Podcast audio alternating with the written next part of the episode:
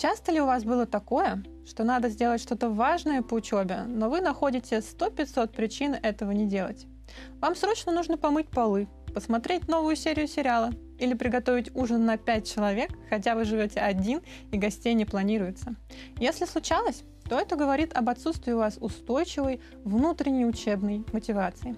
Здравствуйте, меня зовут Дворецкая Татьяна, практикующий арт-терапевт, и в этом выпуске подкаста SciSpeak Mono мы с вами поговорим об учебной мотивации.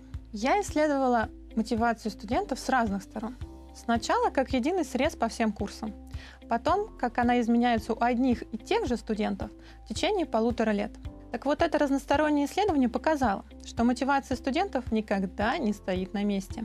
Она изменяется, и при этом изменяется не в самую лучшую сторону. Самый печальный скачок происходит на втором курсе. Именно тогда в мотивационном профиле студентов увеличивается доля внешней мотивации и уменьшается доля внутренней. На это можно возразить, что внешняя мотивация тоже мотивация, и она работает. Исследования наших ведущих ученых Тамары Олеговны Гордеевой и ее аспиранта, уже кандидата наук Гежицкого Виктора Владимировича, говорят нам о том, что интроицированная мотивация, а именно мотивация чувства долга перед собой и перед другими людьми, является столь же эффективной, как и внутренние мотивы деятельности. Однако для нас как для обучающихся. Есть же разница. Учимся мы потому, что нам интересно, и это приносит нам удовольствие.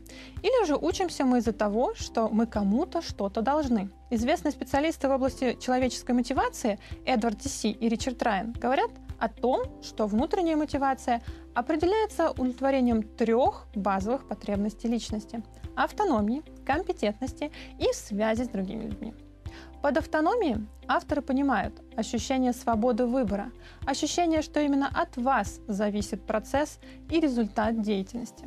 Под потребностью в компетентности авторы понимают стремление субъекта достичь результата деятельности и стать эффективным. Данная потребность вынуждает субъекта деятельности искать посильные, но вызывающие трудности задачи.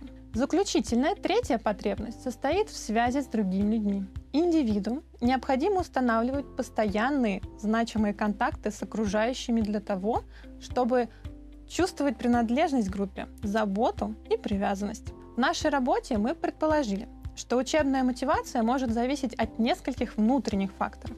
Удовлетворение базовых потребностей личности, смысла жизненных ориентаций личности, так как именно в студенческие годы формируются смысловые структуры личности, и различного понимания понятия успеха. Регрессионный анализ показал, что наиболее значимыми показателями динамики внутренней учебной мотивации является удовлетворенность потребностей в автономии, ориентация на результативность жизни, а также понимание успеха как преодоление препятствий.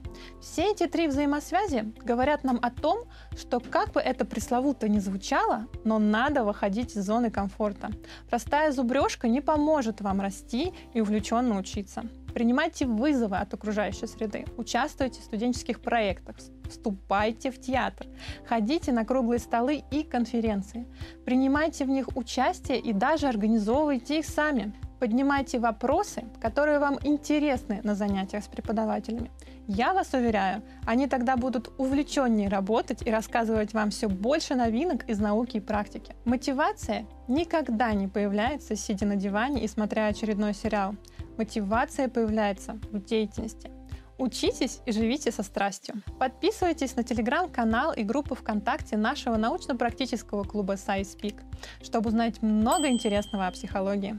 Там вы найдете свежие выпуски подкастов, мини-лекции про психологические феномены и исследования, а также сами сможете принять участие в экспериментальных исследованиях. Ссылки будут в описании. Пока-пока!